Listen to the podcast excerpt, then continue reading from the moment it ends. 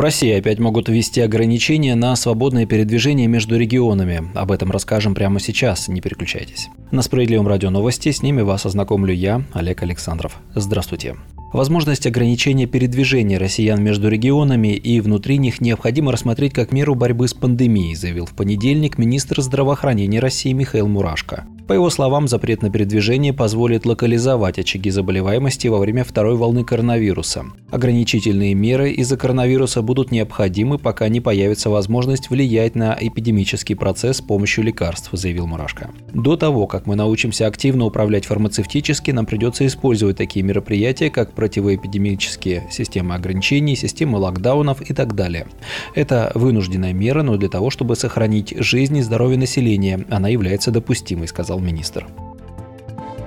Число подтвержденных случаев заражения коронавирусом в России за сутки возросло на двадцать восемь тысяч сто сорок два, а всего до двух миллионов четырехсот восьмидесяти восьми тысяч девятисот двенадцати человек, сообщили журналистам в понедельник в Федеральном оперативном штабе по борьбе с новой инфекцией. В воскресенье стало известно о двадцати девяти тысячах тридцати девяти заразившихся за сутки, что стало максимумом с начала пандемии. В среднем, по подсчетам ТАСС, за последние семь дней в России в сутки выявляли восемнадцать целых восемь десятых случаев заражения на сто тысяч жителей. Число летальных исходов из-за коронавируса в России за сутки возросло на четыреста пятьдесят шесть против четырехсот пятидесяти семи днем ранее. Всего от инфекции умерли сорок три тысячи пятьсот девяносто семь пациентов. Условная летальность заболевания осталась на уровне одна целая семьдесят пять сотых процента, следует из данных штаба.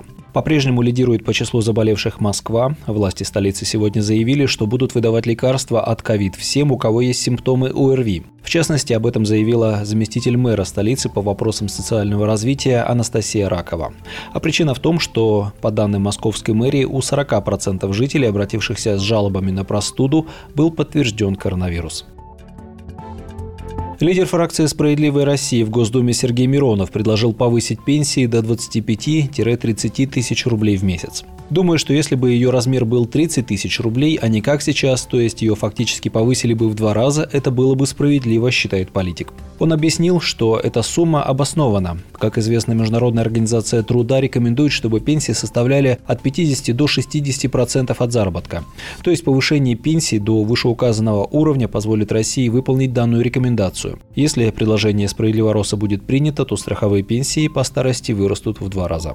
Ранее лидер СССР неоднократно заявлял о необходимости ликвидации пенсионного фонда как ненужного посредника между пенсионерами и государством. По его мнению, в стране нужно вернуть советскую систему выплаты пенсий напрямую из бюджета. Он напомнил, что сначала государство заморозило накопительные пенсии почти на десять лет, потом отказалось индексировать пенсии работающим пенсионерам, а в завершении всего пенсионный возраст подняли на пять лет. И после всех этих шагов ПФР все равно не хватает денег на выплату пенсий, не говоря уже о том, чтобы их повысить. Из почти восьми триллионов рублей, необходимых для деятельности ПФР, федеральный бюджет дает три миллиона. В этих деньгах уже почти полтриллиона – это то, что не хватает на пенсии, заявил глава «Справедливой России». Надо отказаться от дискредитированного страхового принципа и вернуться к государственной и солидарной природе пенсии. Человек работает на благо общества, платит налоги, а в благодарность государство и следующие поколения обеспечивают его старость.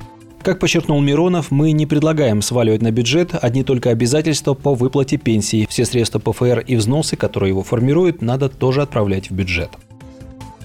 Новый состав Центризбиркома, который будет сформирован в марте следующего года, может обновиться более чем наполовину, пишет сегодня РБК.